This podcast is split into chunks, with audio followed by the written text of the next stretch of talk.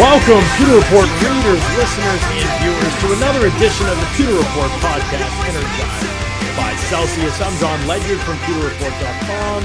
Scott Reynolds is today on the show as we John, what are we launch talking about today? We're, we're talking about the offseason. No more That's Victory right. Monday. There's no more game results to review. No more even Senior Bowl live action to talk about because those events are done until the combine. We're going to be talking about what happens with the Bucks this offseason, Scott. We're going to look at each position group. We're going to talk about current free agents, players that might retire on the Bucks roster, what the long-term and short-term solutions for each position group look like in our mind, including today, as we talk about defensive tackles. What a running mate for Vita Vea might look like long term. That's been long discussed, and we need to designate some time to it on the show. What that Yeah. could look like. We're also going to talk about draft prospects uh, that could be available to the Bucks, and th- we have a lot of thoughts on this defensive tackle class, especially after this past week in Mobile. Uh, getting to, getting to watch some of them, and then the game on Saturday. And we'll also look at some outside free agents that we think one or two that might be possible for this Bucks team uh, to be able to land this offseason because there is increased flexibility after the retirement of even though yes there's obviously the negative of the retirement of Tom Yes. Brady there will be some more cap flexibility once they finish restructuring and rearranging all of his contract if Gronk retire you know if Gronk Yep. retires Suh retires some of those things will give some flexibility so we'll talk about all that on the show today I, I'm think it's safe to say that Buck fans would rather have Tom Brady back for another year than a defensive tackle, whether it be through free agency or the draft, right? I mean, that's I a mean, pretty uh, good guess yeah, that's that's just my expert analysis kicking in, you know. Yeah, no, I agree with you completely. But look, we can do that also. You know, we're we're always going to be coming back to that. But Yeah. as Buck, as some as one of the fans said at the top of the show right here, uh, this is the exact type of subject matter we need to be discussing right now. Not any fantasy quarterback trades. Yeah, we have covered the quarterback thing. Scott and I have both written about it. We've done lots of podcasts about it already. We've talked about it in several different shows. We're going to continue to talk about it, and we'll have a positional preview next week when we do offense that we'll talk about next Wednesday. As a matter of fact, Scott and I will be back on and we'll talk Yep. about the quarterback prospect. Hopefully, nine days from now, we know something more, have some type of indication as the combine Right. uh, nears. But we're, we're not going to talk about that stuff as much this week unless something Right. pops up in the news.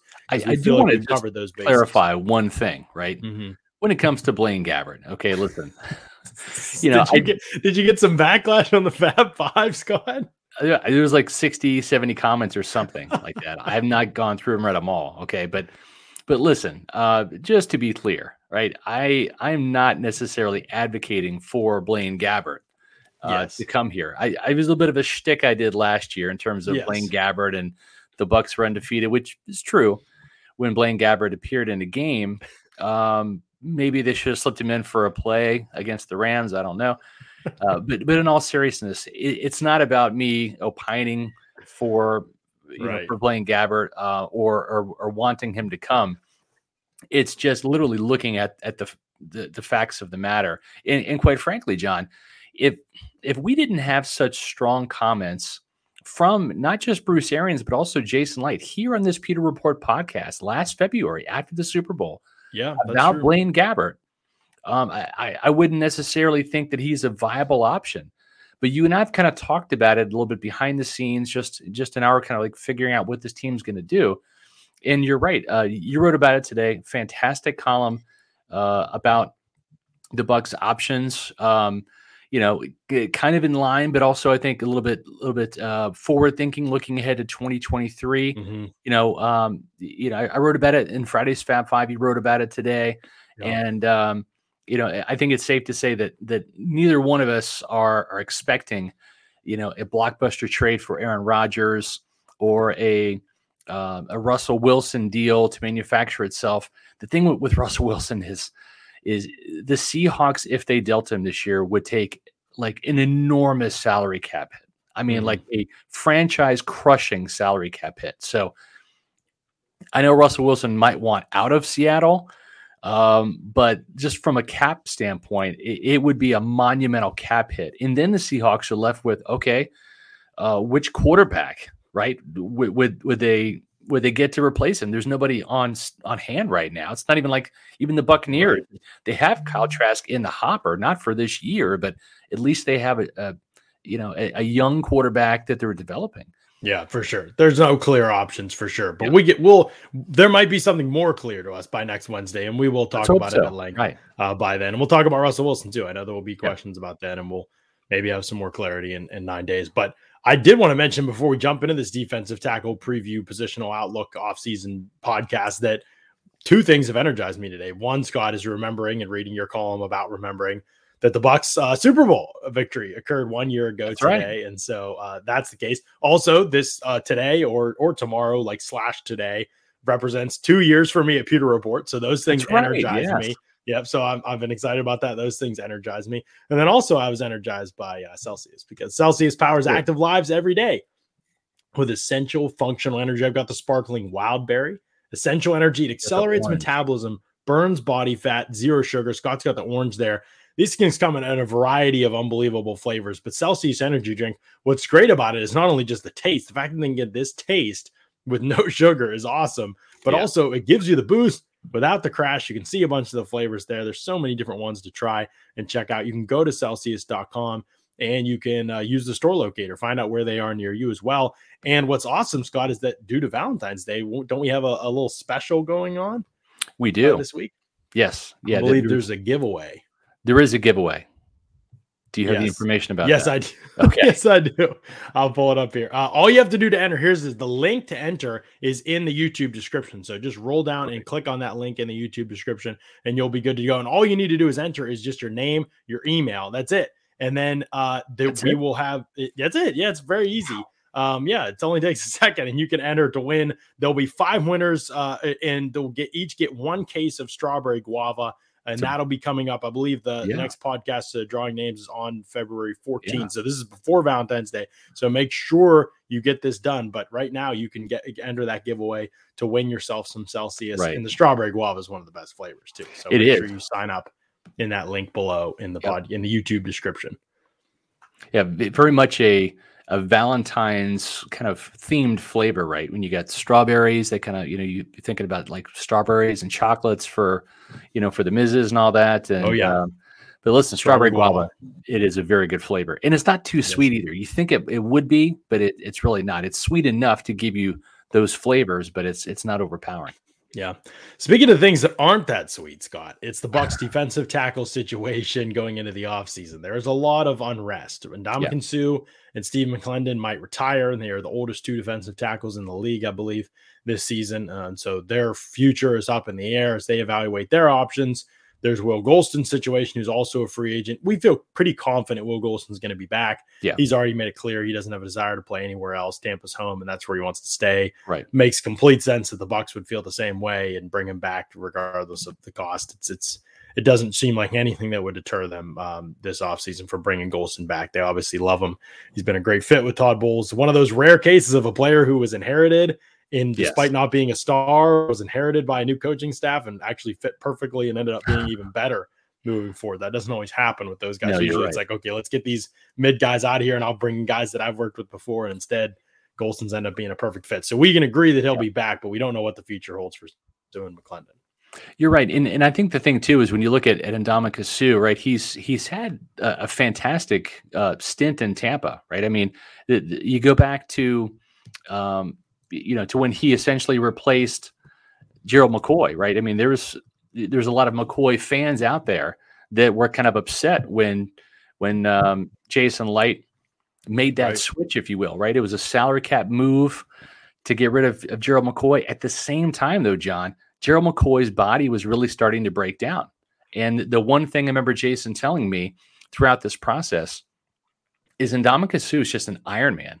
He's Yeah. never missed a game since entering the. NFL in 2010 due to injury. Yeah. He's only missed Right. games due to suspensions. And you look at at his his record in Tampa Bay, right? Uh, 16 Crazy. games uh, in, in a, well, uh, 17 games this past year, but he's he's Mhm. not missed a game as a Buccaneer. He's been an absolute rock of a player in terms of of the stability inside. And you know what? There was some you know some talk about his declining pass rush numbers. Was McCoy the better pass rusher?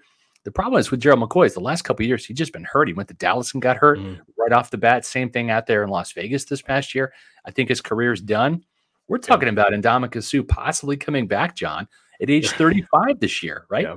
Right. And, and the thing is, you look at at just the sack production, uh, which I think is kind of a bonus for him given his age and given his role in this Bucks defense. It's not really a, a scheme where where the, the defensive tackles are asked to you know to use quickness and, and beat their guy one on one. Suh and Vita Vea inside are more power players, and really you could mm-hmm. even say the same from Steve McLendon and for Rakeem Nunez Roches. They're all kind of power players inside mm-hmm. a defensive tackle. But six sacks in each of the last two years, and then you throw in the extra sack that um, a sack and a half that Ndamukong Suh got in the Super Bowl. Mm. And I haven't seen the drop off in, in pass rush. This was a player that the last time that he had sack numbers of six or more was back in 2015 when he was in Miami. Right. Yeah. No question. It would be a loss if he decides to retire. I don't think it's the, a massive loss, but you have to find a way to replace him. That's yeah. the big key, right? Like this is obviously a good defensive line. You have difference makers in Barrett and, and Vea.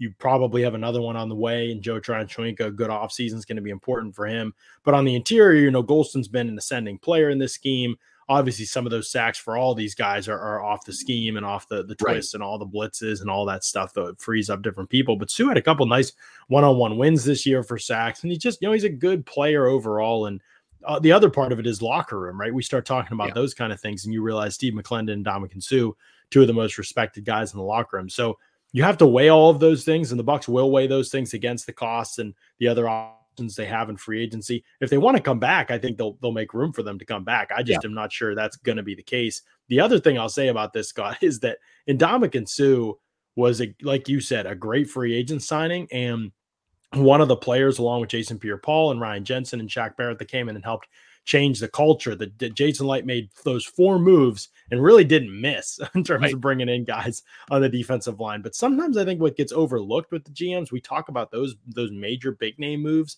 yeah. and not missing with any of them. That's very rare.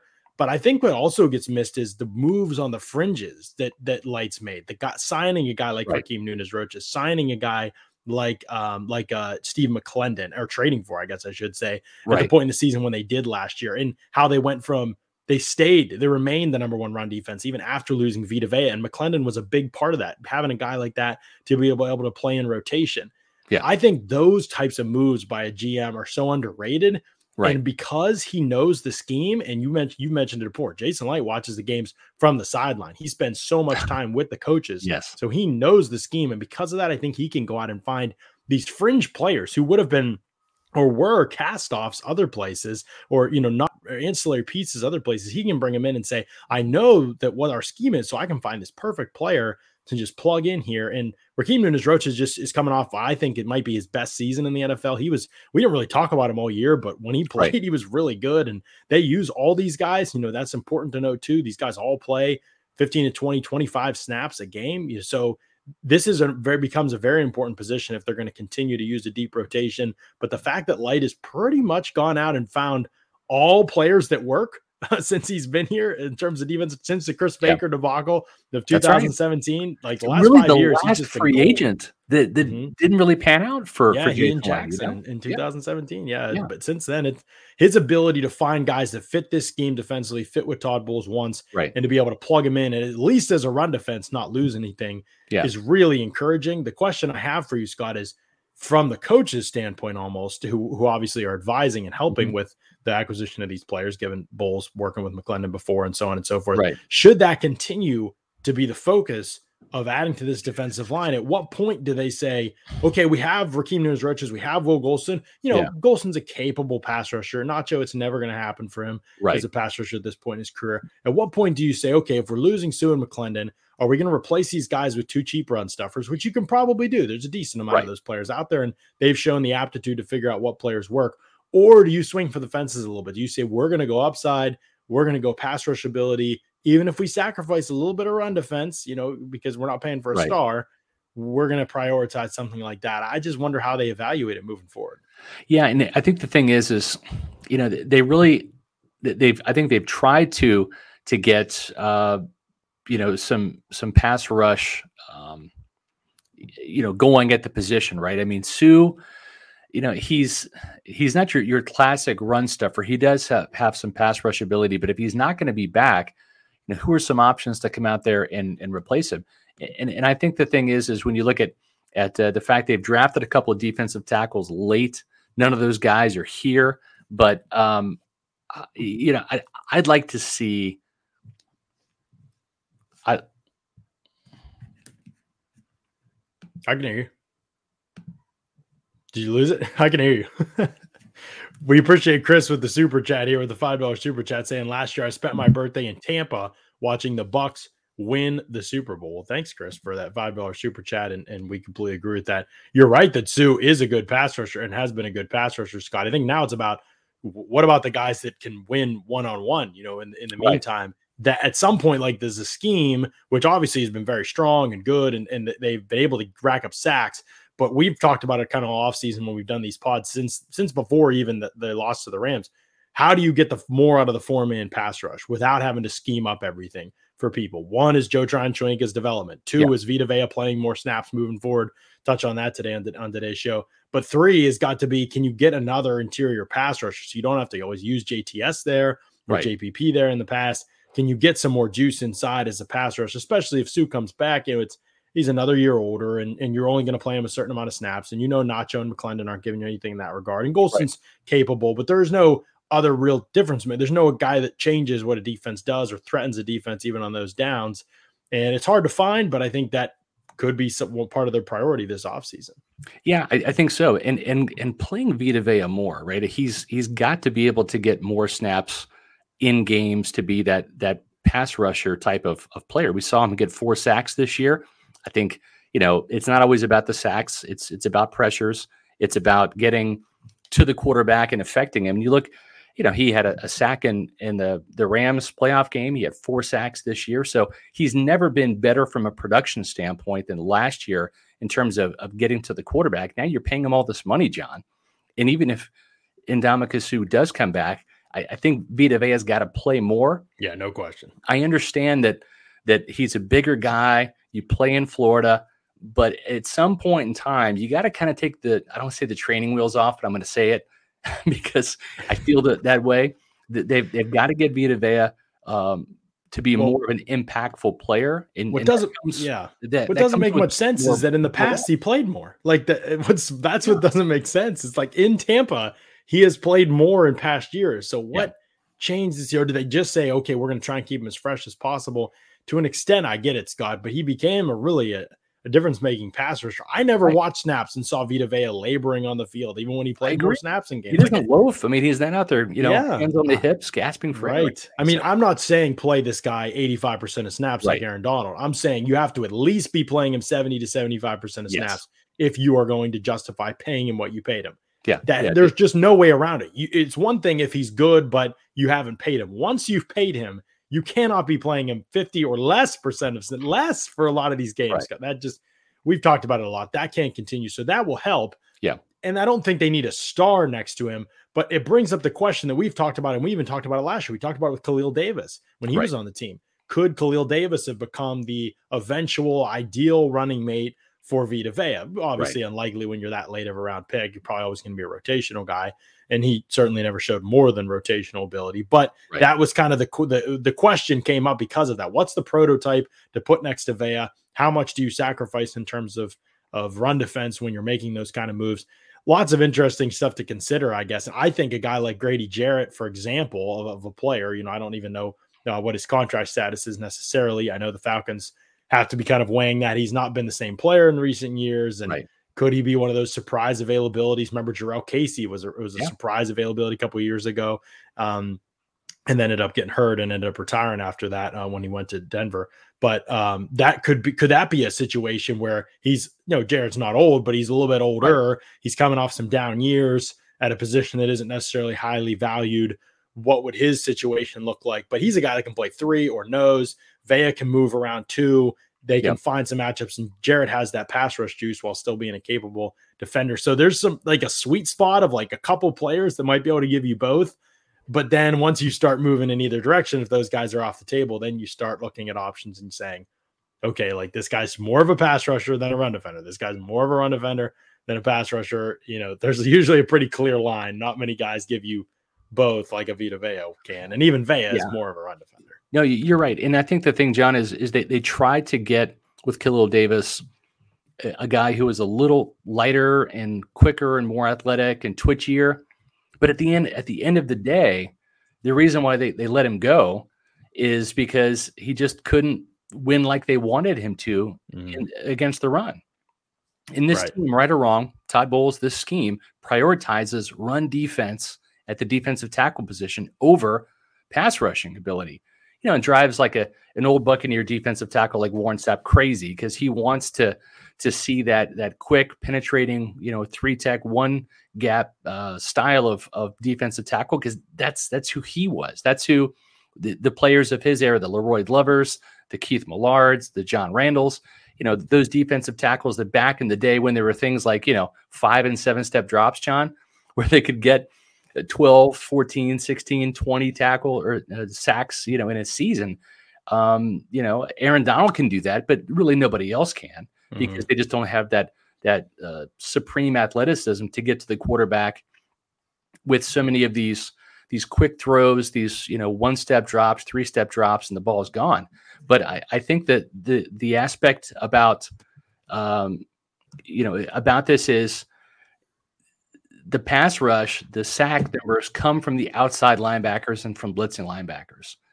Um, you mentioned Grady Jarrett. I think I think that's really kind of like you know s- s- splitting the hairs. I, I think that, yeah. that that's a player that has shown he can stuff the run and uh, get after the quarterback. And there's a couple guys, Fletcher Cox, maybe if he's still in his prime, mm-hmm. that type of player. Geno Atkins, even though he was a touch undersized, was was stout against the run and could get to the quarterback.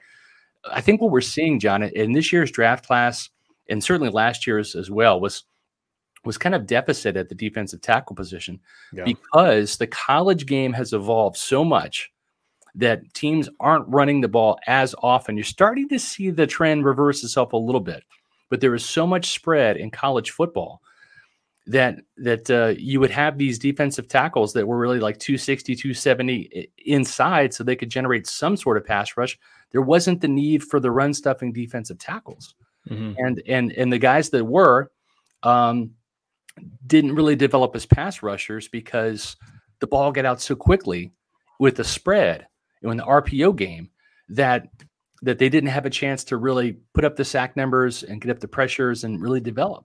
So right. I I, th- I, think that that the defensive tackle position it's not dead like the fullback, right? You're always going to have to have defensive tackles for sure. But I just think that that you don't see the quality and the quantity of the position because the college game has changed so much you're just not spitting into the league these these really premier pass rushers that are you know worthy of top five picks like yeah. you with maybe what Derrick Brown was the last one. I mean, yeah, I mean, he was a top pick, but again, he's disappointed. At one right. point this year, they even benched him. You know, that's been a problem too. That class was billed as having two premier guys, and Brown has been a disappointment, relatively speaking, yep. and Kinlaw has been injured constantly, yep. who I think would have been a total difference maker in the NFL. But now, when you spend most of your first two years injured, it's hard to come back from that. It just track right. record shown us. Maybe he still does. Obviously, you still hold out hope, but it just that's we had this great class, you know, a while back, obviously with Christian Wilkins and uh, has been a good player for sure, even if he's not a great passer. Jeffrey Simmons has developed into a really good pass rusher that took a year or two. Ed Oliver uh, is a good player for sure, even if he didn't necessarily, people used to talk about him as the number one overall pick. Dexter Lawrence is a good player. Greg Gaines is a good player. Yeah. You know, there's been some good players. Um, I just don't know that it's been you know, Quinn Williams, obviously. Um, right. That, but since that class, it's been completely downhill. I mean, you look at the last two classes, and, and it's been really brutal in terms of top right. end talent. I mean, it, you even look at PFF grades, even if you don't totally trust them, just go to, I mean, look at guys from the 2020 draft class who play interior defensive line.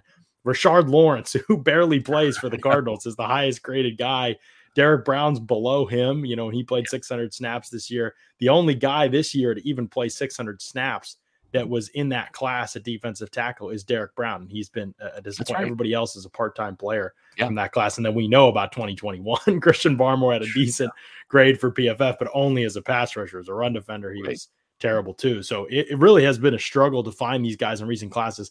I will say this, Scott. I don't think this class, like last year's class, honestly, like the top guys we're talking about is Barmore and Daviyon Nixon, who's yep. like barely played this year. Right. Uh, I think he got hurt too. and ended up being like a day three pick. Um, who else? Levi and Onwuzurike, who I talked to a Lions guy that was like, would not surprise me if they cut that guy. Like, Yeah. like that's how bad he was as a rookie. Yep. So like bullet dodge because we talked about a, lot, a guy a lot for the Bucks last year. I remember. Um, but those kind of guys were the top guys, and I watched all of them, and I was like, they're either gonna get it in the NFL or they're gonna all bust and be like out of the league. Right. And some of them could be headed in that direction with Nixon and Onwuzurike. We'll see. Yeah. But this year, I don't think that the floor is as low for the, these guys in this class. Like these guys are going to play in the NFL from what I see from the top guys. And we'll talk about a couple of them in a second. But last year, I just felt like not only were none of the tape great and none of the like stuff you heard that great about them, Right. but then there was also like this just they could be disasters in the NFL. They could be straight misses. This Mhm. year, I see a much higher floor. I don't know if there's anybody with star potential. Like you get into some of the guys in this class, Travis Jones from UConn, who we just saw at the Senior Bowl. Yep. Big, powerful dude who will stop the run. He is not going to be a super big liability. And same with Jordan Davis from Georgia, although we'll Right. talk about him for a second. Why I think the value's out of whack on him. But there's some guys like they just have higher floors. They're going to be players in the league. I have no confidence. You're not going to necessarily hate the pick, I think, unless you take him super high. But the question will be the value. Do they give you the value? Because I don't know if I see a lot of passing downs difference makers in this group. Yeah, I, I agree, and, and I, I think that kind of speaks to my point too. Just that you you don't have the the, the guys with with the the pass rushing resumes, and part of that is is is just what they're facing in in college football with so much of the of the quick passing game, the RPO, the the screen game. Uh, where you the quarterback's literally taking one step out at a center or in the shotgun and just throwing the ball down the line of scrimmage, and and so that therefore when you see a guy like like Travis Jones from UConn, you know, who who I, I thought had a pretty good showing at, at the the Senior Bowl and and was on a really really awful UConn team, right? But this this is a big 300 and you know 25 200 I 326 think he- yeah, th- 328. I think he came in the Senior Yeah. Bowl, which I, I bet that was trimmed down a little bit for Big Yeah. Boy. he's a big guy, right? Big, thick And he's not sloppy. Look, I mean, you can see the weight distribution there. Yeah. Like he, even Vea, he carries a lot in his gut. You know, He he's a little bit stouter, shorter. Jones is just huge. I mean, he's over six four. Yeah. he's just a massive dude. I stood and talked to him. I, I you know, you get a vibe from two minutes of talking to a guy. You, you hardly know who they are, but Right. I got great vibe just in terms of intensity, demeanor, looking in the eye, like not messing around. You know, that kind of vibe from him. That like the, I asked him straight up. I was like, Has, "Have you felt like you've been physically challenged at any point in your career?" He's like, "Nope, not yet." And he meant including the Senior Bowl. So, and it, and it was obviously the Senior Bowl. You know, he did have there were a couple good reps against him. He's got a lot to figure out in terms of pass rush repertoire. But just watching him at the Senior Bowl, I haven't seen his tape yet. I don't know what's going to tell me based on him playing AAC competition. Right. But just watching him there, and then watching tape of Jordan Davis, I'm not sure I would take Davis before him just yet. Like we have to pump the brakes on Davis a little bit. And I say this, and we'll talk about Devonte Wyatt too, because people are asking about him in the chat, and we'll talk about Devonte Wyatt because I like some things there. But Davis is being talked about like he's not going to be available for the Bucks. I Uh, think he's going to be available for the Bucks. Like I think he's going to be in that range, Scott, because this is a guy that has not played. I mean, he this year was the first year he went over 300 snaps in, a- in a season in his college career, Right. And he didn't hit 400. So like he still has barely played football, and Yeah. he's a nothing on passing downs. I mean, I think he has eight pressures this past year, and how many games they play? 14 games. I mean, he just nothing, a complete hero on passing downs. Like you, you watch him when he plays on passing downs, it's nothing. Like I don't know if Yep. it's the energy that's there. He loafs sometimes when he's on the field. I don't know. Again, that could be just like what they're asking him to do is just contain the pocket because you're not really a, an upfield guy and you have this huge wingspan. There's no question he's a good run stuffer. He can move people. You know, he can he, in terms of his gap, he is not going to get blown up very often. He double Right. teams just die on on his body. Like, but Yeah. range and ability to penetrate and make plays, a lot of plays behind the line that you know he'll Yeah. be a good player. He'll be a starter for somebody, but it'll be in a rotation, I think. And I don't know that a lot of teams are going to see a first round value in that. I agree. And the thing is, is, is when we talk about, you know, we, we complain about Vita Vea playing 45, 50% of the snaps. I mean, that's really what Jordan Davis did at Georgia. I watched a ton of Georgia football over the last, I, I've watched Georgia football the last several years. My wife's a Georgia fan and, and, I, I've kind of been a fan of the team too. So I'm up on, on all the Georgia guys and I'm, I'm, I, I wanted to come into this season liking Jordan Davis, uh, you know, more than I did because I thought, okay, he's he's staying for his senior year. He's come, you know, he's coming back, and he's he's going to be even more impactful this year. And honestly, it was it was Devin Carter, number 88, the sophomore, who was the yeah, best yeah. defensive tackle, in my opinion. Then then yeah. the next best defensive tackle was Devonte Wyatt, right? Mm-hmm. And then Jordan Davis in that order, right? And so I'm with you. I don't see the first round grade on Jordan Davis because of his his limitations um, for for two reasons. Number one, it's it's he just doesn't have much of a pass rush. Uh, it's literally if he's going to win, it's going to be taking a guard and driving him back into the quarterback. And uh, and and yes, we saw Travis Jones do that at the Senior Bowl for a sack in the game.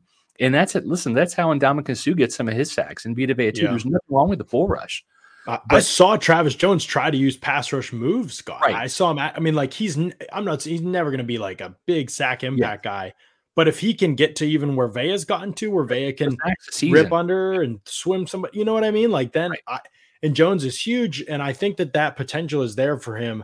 I'm not sure it's there for Davis. I mean, Jones played double the amount of snaps Davis did this past year. Like, can yeah. Davis even hold up if you ask him to play more? He hasn't done it. I know they play in rotation there his energy well, level on passing downs doesn't indicate that he can at the next level. I just don't know. I don't see the mobility either. I I think yeah. he is such a phone booth type player. Where at least with Jones, and you know, I, I saw him actually chase down. I think it was Sam Howell uh, in the game where where he was going from left to right, and and he was actually in pursuit. And I thought, wow, big man's got some wheels. You know, he didn't really make the tackle or anything, but he he kind of escorted the quarterback out of out of bounds. And and Vita Vea's got some some mobility too. You'll see him chase down a screen. You'll see him, you know, fly to the edge of of the um, uh, you know uh, of of the uh, the defense and and yes. be active and, and run run support that way. I just I don't see it with Jordan Davis. And and again, um, he's got the size, but the thing is, is is if Vita Vea is going to be the nose tackle in this defense, and sometimes they'll play, you know, almost like like a double double B gap style, especially in nickel rush situations. But but if, if you're looking for that A gap guy, that that's Vita Vea, right? And then you're looking for a B gap player, that three tech in Todd Bowles' defense, and that's been Ndamukong Suh. I think Travis Wilson can do that, you know, according to Pro Football Focus, when when looking at where he lined up. He lined up in the A gap on 110 snaps last year, but in the B gap, 469 snaps. And again, like you, I don't have a, whole bunch of UConn footage. Uh, I think I only have one game taped because UConn's just not on TV that much. Yep. But but uh, I think that that he has the mobility to at least kind of play the B gap where mm. I don't think Jordan Davis can. I think he is strictly an A gap you know, yeah. double team type of nose tackle. And the Bucs it's already weird. Yeah. It's weird because Davis played more snaps in the B gap at Georgia than the A gap, but I agree with yeah. you for the NFL for sure. Different beast, different, totally different, just playing outside the SEC. And you could see Davis, I mean, he was great on rundowns. I'm not trying to totally diminish what the guy does. Like, there's no question. I mean, Alabama rude the day. Like he moves some people, no question. I really like his game. I just like it properly valued. And some people talk about him like limited in terms guy. of the snaps that he will play because unlike right. Vita Vea, I do think conditioning is an issue with Jordan Davis. Yeah, it could be for sure. And we'll find out a lot about that throughout the process. Mark, uh, I don't know. Uh, we appreciate this uh, question, Mark, and the donations too that you always send in our way. Yes, uh, I don't know, but for our free agents, is the transition tag a viable option as well as the franchise tag? Good question because some people kind of forget, even myself, I kind of forget. So here's the definition of transition tag. The transition designation is a one year tender offer for the average of the top 10 salaries at the position, as opposed to the top five for the franchise tag. It guarantees the original club the right of first refusal to match any offer the player might receive from another club. But if even if they decide not to match, you won't get any compensation. So you don't get any comp picks or anything like that if the player decides to sign elsewhere uh, and leaves your organization. So that's just kind of a reminder about the transition tag. It's rarely used uh, by any NFL teams, um, and I don't expect the Bucs necessarily to use it.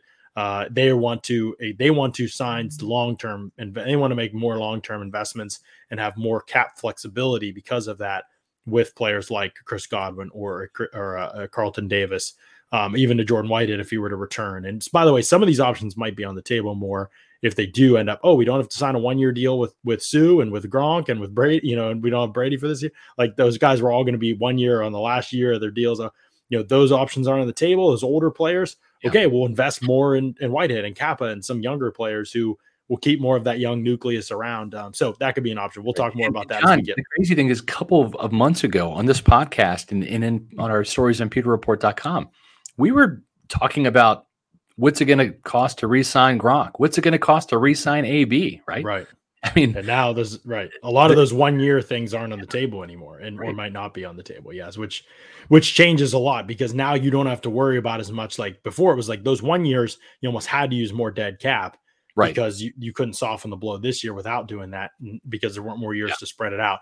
Now that you don't have that, although you'll probably be a worse team in 2022, right. it gives you a lot more flexibility to be a really good team in 2023, 2024 if you mm-hmm. can hit on a couple, if you can bring those guys back and then hit on a couple the young guys and then right. hit on a couple fringe moves and a couple draft picks before then. Yeah. So and wait, wait, we're not we're not trying to ruin anybody's Buccaneer fan experience by throwing out a scenario where it's like Blaine Gabbert and and Kyle Trask and all of that. But if the Buccaneers, John, if they're not committing $20 million a season like they did to Jameis Winston in 2019 and 25 million a season like they did for these past two years with Tom Brady. There will be some cap ramifications, right, with mm-hmm. Brady.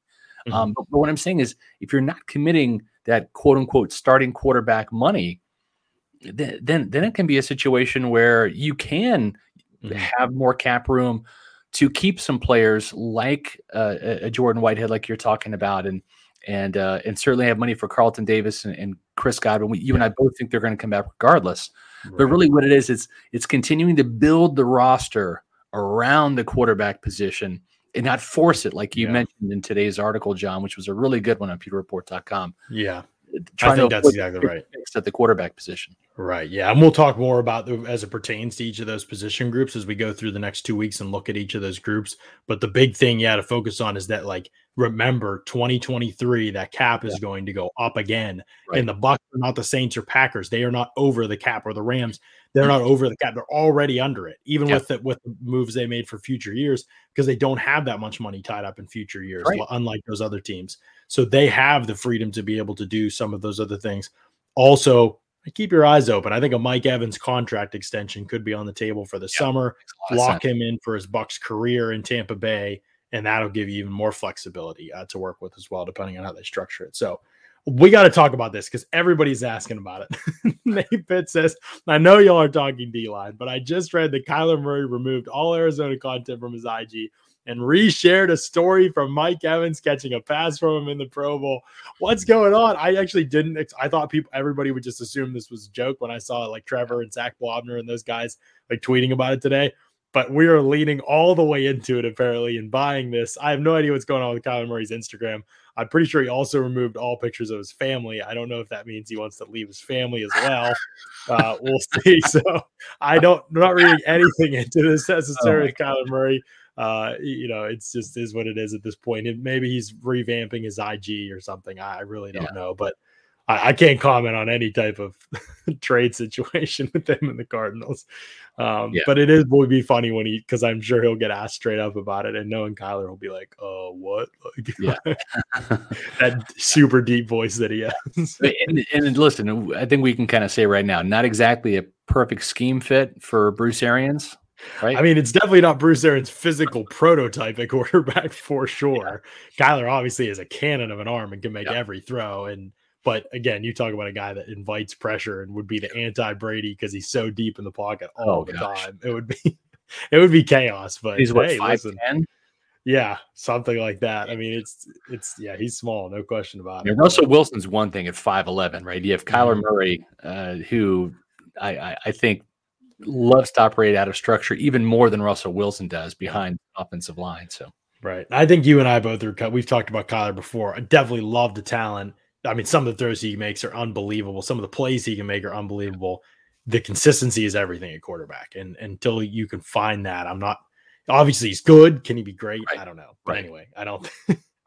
I don't think that's. He certainly wasn't great in that playoff. Harvinder's it's breaking news. Murray just posted an image of the Bucs flag on his Instagram. I'm joking. No. oh, I love it. I love the offseason, man. The intrigue is just at an all-time high. All right, let's get to the draft guys and then the free agent guys that we sure. both like, and then we'll wrap up. Um, go ahead, uh, talk about the draft guy that you think could be of interest uh, to the Bucs. I can't remember who you told me before the show started. Well, it, it was Travis Jones. It was Jones. Okay, you talked about him at length. Then, yeah, all right. Yeah, and he's you know he's he's a player that that uh, that played two seasons at UConn. He uh, actually three really.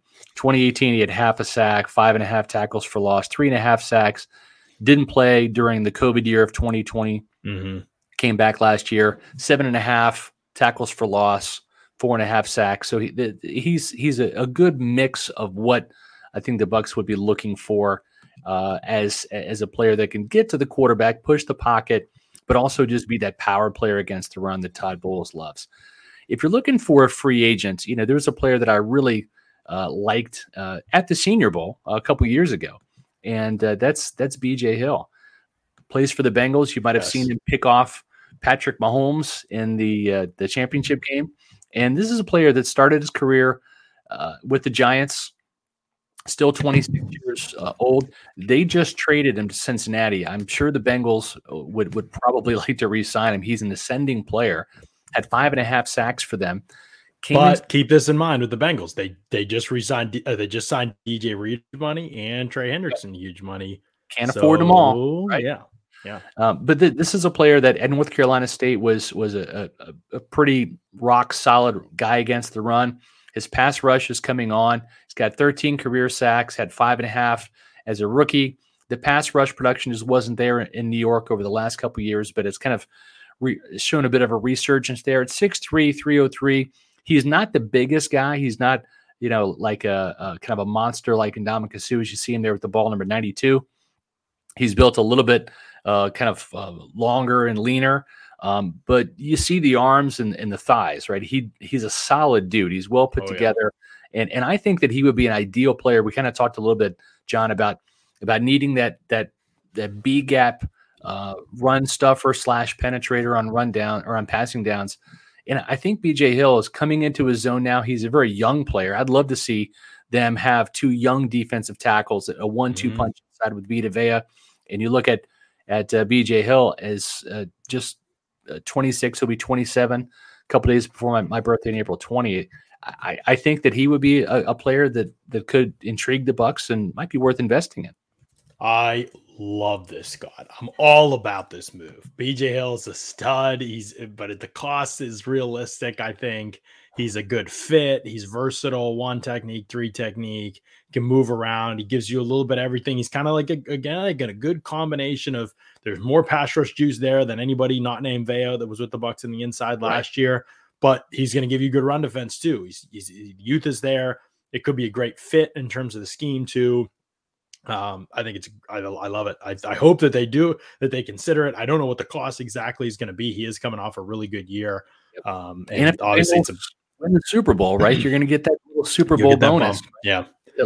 Yeah. yeah, no question about it. But you have really good player, and I think everybody th- likes to talk about it. Just character, personality, everything. It's it just it checks the box for BJ Hill. So yeah, really good underrated player we'll see what the market looks like for him uh, as he as he hits free agency. Speaking of the market, there's a way that you've got an opportunity to put away a little bit of money for yourself on the market, and it comes from our friends over at Amuni Financial. At Amuni Financial, we help you live in the now. Congratulations. We're so happy Thank for you. you. Thank you. And even though the now may feel very different, you still need to plan for the future. How's retirement treating you? Oh, just fantastic. I know I say it all the time, but you really got to come up to Colorado. Let's do it. All right. Yeah we can help you develop that plan to keep you on track so you can still prepare for tomorrow today.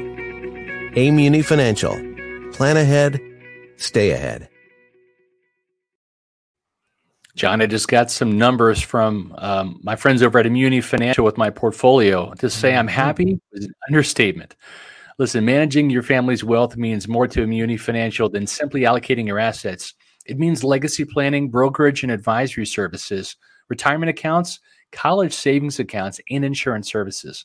With over 40 years of experience here in the Tampa Bay area, let Amuni Financial help you plan ahead and stay ahead. Do what I did. Call Amuni Financial for a free, no risk, uh, you know, no obligation financial sit down and tell them what your dreams are. Tell them what you want to save money for. Tell them, you know, how much money you're looking to earn with their investments to get your to retirement or to help pay for your kids' college savings. Give them a call at 1 800 868 6864 or visit amuni.com. Great stuff from our friends at Amuni. Some people are asking about a BJ Hill contract, what it could look like. I'm going to try and look that up. I, I know our boy Brad Spielberger's got a uh, got a projection out there somewhere on Pro Football Focus, so I'm going to try and get a hold of that and see kind of what that might look like for him. By the way, for people wondering, I know about Chris Godwin. He is Pro Football Focus's number three uh, free agent. They think Pro Football Focus believes, and they are very dialed in. Brad is super dialed in, yeah. you know, because some of the stuff he's told us recently, Scott, has come out oh, exactly yeah. true. But they're thinking about for Chris Godwin maybe 17 and a half million per year for four years, 70 that. million. So that yeah. would be very good for the Bucs if that's his market. I think that's that's not stretching them too much, I believe. Um, so something to consider there uh, when it comes to Chris Godwin. So we'll keep looking down and out with COVID. Uh, Robert says, and Andy sends a five dollar super chat. Wow, even with COVID. Thank you for keeping my mind occupied with great content. Keep up the good work. We appreciate it, Robert. Hope you feel better soon for sure. Uh, no fun at all. COVID but... myself a couple uh, two two weeks ago, really. So yeah. thankfully, and, it was the mild strain. Lots right. of fluids, lots of rest, vitamin D. Get some zinc in you, and uh, hopefully you feel better, Robert.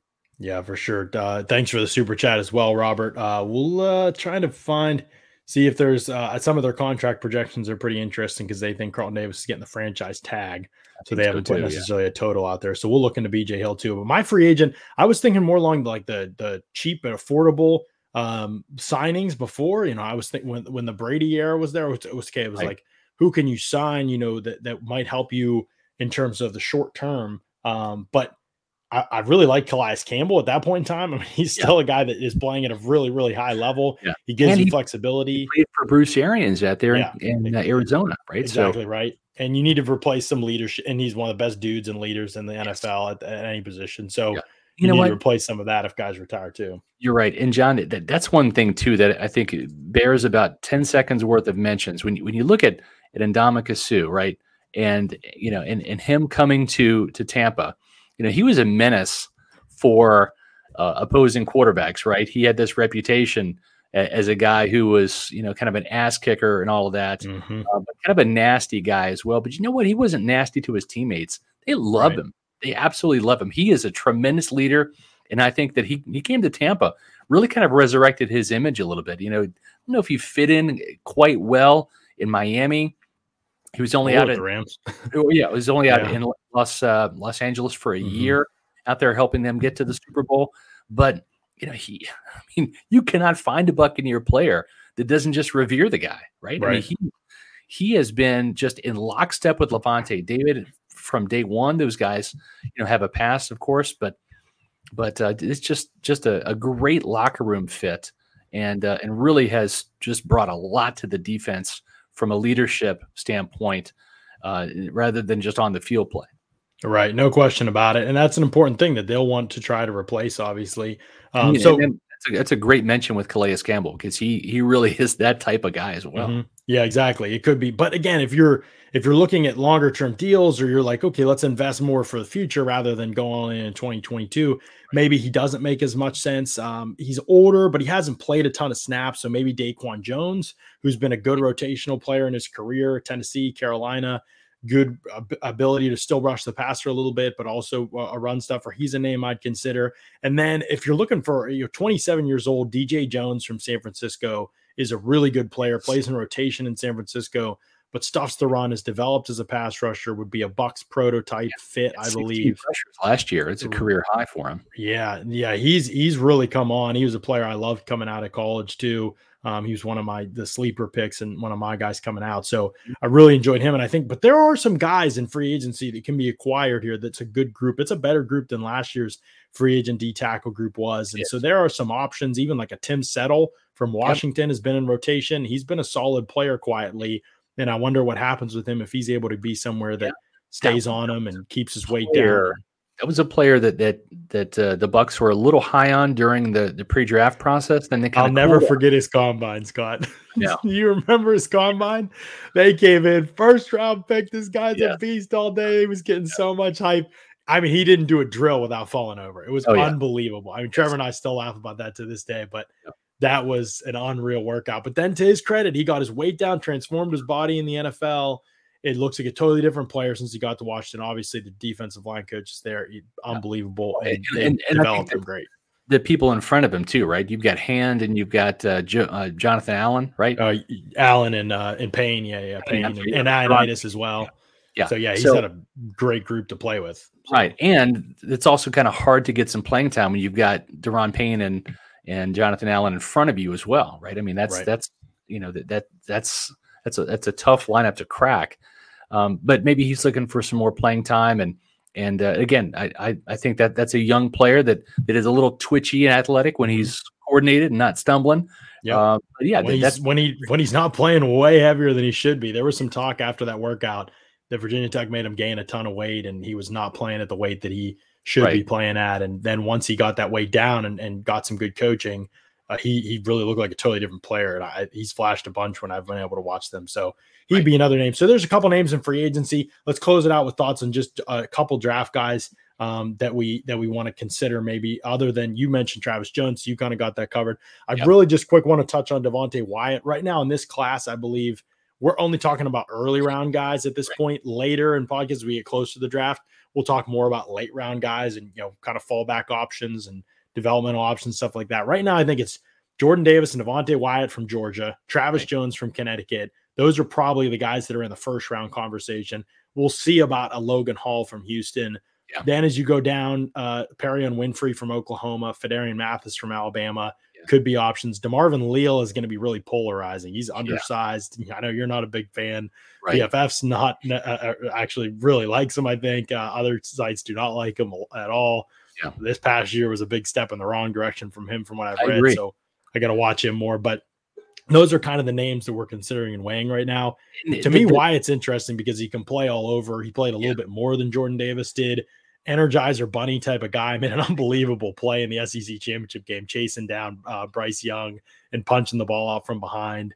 Talked to him at the Senior Bowl. Just says good presence about him. He's you know kind of got that Nacho like energy, and and uh, he's the he's the jokester guy. He's the funny. He said you know somebody asked him or wrote a question. They said who's the funniest guy that uh, in this locker room with the Senior Bowl, and he's like me, of course. Like I always am, you know. And he's just kind of one of those guys with that personality that I think would fit really well in the Bucs locker room. And so he's a player I'd be super intrigued by, even at 27. I need to Right. watch more. I watched two games and definitely a good player. Uh, not like again, there's a player two where you're like, okay, that can be better, that can be better, but not the biggest or longest defensive tackle. Is is shorter, a little bit shorter arms, but plays with good first step, good energy. I think he's got better side to side ability than Jordan Davis. So you can see there's a future for him as a pass rusher at a good week in the Senior Bowl. Going to be a good run defending player and can fit in pretty much any scheme and against any scheme. I don't think there's really limitations with him athletically to, to that degree where it would be he's like, oh, 300 pounds, and I think that's important for for Buck Yeah. fans to to keep in mind. Is is again, Khalil Davis was undersized at 300 pounds, right? I mean, he's he was like, I think Benning Potoa'e is, is is kind of around 300 now. He got his weight up a little bit, but when you when you look at at guys like like you know uh, Demarvin Leal, I mean, he's 290 pounds, and and even the same thing with with Perrion Mhm. Winfrey, who, uh, you know, and, and I saw a comment in there, you know, about Winfrey. You know, Winfrey was was killing at the Senior Bowl. Listen, I went back and watched the the practice footage as well as the game itself. Um, outside of Zion Johnson, there really wasn't a lot of good offensive line talent in this year's draft. and yeah, I, a lot of developmental guys. Yes, best. and I, I think I think that boosted artificially some of the stock with some of these guys. I watched Perrion Winfrey a lot at Oklahoma over the last two years. He kind of came in as as a, a JUCO transfer and had half a sack in 2020, had five and a half sacks, 11 tackles for loss, and a forced fumble this past year. That that play kind of elevated his stock a little bit, earned him a spot in the Senior Bowl, but he's not you know he's not a big guy he's about 290 pounds uh, again And I'm just not sure about the Bucs fit. Like I, I want to like him. He's got long arms, like you mentioned. He's got very narrow shoulders. He's got a weird kind of build, and I think that he and and uh, and Demarvin Leal kind of like in that same class. Although to his credit, apparently Winfrey's a much better run defender than uh, than Demarvin Leal is. Uh, I don't think Leal is a good Buccaneer fit. He played a lot really no. at defensive end. He's almost like like a Marlon right. Davidson player, right? Where yes. he's he's he's too big to play on the outside at the next level because he's just not mm-hmm. not that quick. Well, uh, get to, killed on the inside by get killed on the inside. Exactly. Yeah, right. Yeah, those totally. guys are hard. They've had a hard time trans. Those oversized edge guys in the NFL have had a hard time transitioning to the NFL. We need to learn that lesson, I think. And I haven't watched this tape yet, so I'm not throwing yeah. him in. But when you're looking Marlon Davidson, seen it with Zach Allen, seen it with even Carlos Basham and some of those types. Right. Just exactly. Yeah, Boogie Basham guy too yeah. that you know we, we, looked at last year. But the thing with, with when you're looking at at Buccaneer fits, and he, even for a guy like uh, like Anthony Nelson, who's he's long and lean, right? He's 270 pounds, but he's a long and lean guy, uh, kind of like in that that Carl Nassib mold before him. But the Buccaneers uh, for for the their edge guys, they want speed, speed, speed, speed. That's why you got Shaq Barrett and Joe Tryon-Shoyinka, and you know back in the day when he was fully healthy, Jason Pierre-Paul was that athletic freak off the edge. That's what they're looking for, not so much the bigger power players like the Logan Halls, mm-hmm. because those guys have to move inside. And listen, a player like Will Gholston, and you mentioned him at the top of the show, John. You know, he has been all sort of different body sizes and types for all these different defensive uh, schemes, whether it was Mike Smith back in the day or uh, you know whether it was under Greg Schiano. Uh, he he's had to to lose weight and gain weight. I think Will Gholston's been down to 280. He's been up to 315. You know, he's north of three 300 pounds right now. And, and that, that's kind of like where you have to be to be an interior mm-hmm. defensive lineman in this scheme. So when you're looking at guys like uh, Buccaneer fans, like the Logan Halls and the Perrion Winfreys and stuff, if they're not 305 pounds or more, probably not a, a great fit. I wouldn't bet on them coming to the Bucs, John. Let's put it that hmm, way. You wouldn't bet on them, Scott? Where would you bet? And what would you do if you were betting? Where would you go? I would go to my bookie, John. That's exactly where I am going to go for the listen the Super Bowl coming up, right? I mean, that's that's that's the next game on the docket now that we've gotten through the fraud of a Pro Bowl, as you accurately called it. so listen, the Buccaneers might have missed a big game this year, but my bookie's double deposit bonus. Make sure that you won't. Sign up now at my bookie and use the promo code Pewter to have your first deposit matched instantly so you can get in on all the action of Super Bowl 56. The only way to watch the big game and to, to have it be even more fun is to get paid for doing it. And that's what my bookie gives you. Gives you everything you need to do it. Double your your initial deposit and you can double your winnings right off the bat with the big game. Start off with the Super Bowl prop bets. They're always fun, right? Whether it's on or off the field, there's no shortage of wagers to choose from for the Super Bowl. So did we lose you? Might have lost Scott. Scott froze up. But my bookie, go check it out at super at mybookie.ag. You can get a great opportunity to bet on the Super Bowl. It's great stuff for sure. So we lost Scott there uh, for a second. Hopefully we can get him back here. But just to close out the show with these two thoughts to top, put a bow on some of this, Grady Jarrett situation I talked about. He could be available this offseason. We will look into that to see if that's, but the way his contract looks right now, it is a possibility that he could be available this offseason. So something to consider and think about when it comes to Grady Jarrett, uh, it, it potentially being an option. And then the last thing I'll say is BJ Hill, just to close it out with this thought on BJ Hill. PFF's projection three years, 26.25 million, 8.75 million per year, 14 million guaranteed. Could be doable. We'll see. It depends on what happens with other players, but it, it could be in the cards uh, for the Bucs to be able to pick up a Grady Jarrett as well. So it's good stuff. There's options. Defensive tackle is yep. going to be an interesting one. Scott, we'll see how it all plays out. Obviously, tomorrow we talk about outside and inside linebackers on the yep. podcast. And then on Wednesday, we'll talk about corners. And on Thursday, we'll talk about safeties. It's going to be great stuff. We're looking at all the groups and we're going to do free agents that could be options, draft picks that could be options, and what the in house options are as well. It's going to be fun stuff. We appreciate y'all. Make sure you like the show before you exit. It helps help boost our YouTube SEO as well. Give us a like, share the link, spread the love. We appreciate y'all. Thanks so much for listening to another edition of the Pewter Report podcast. Out.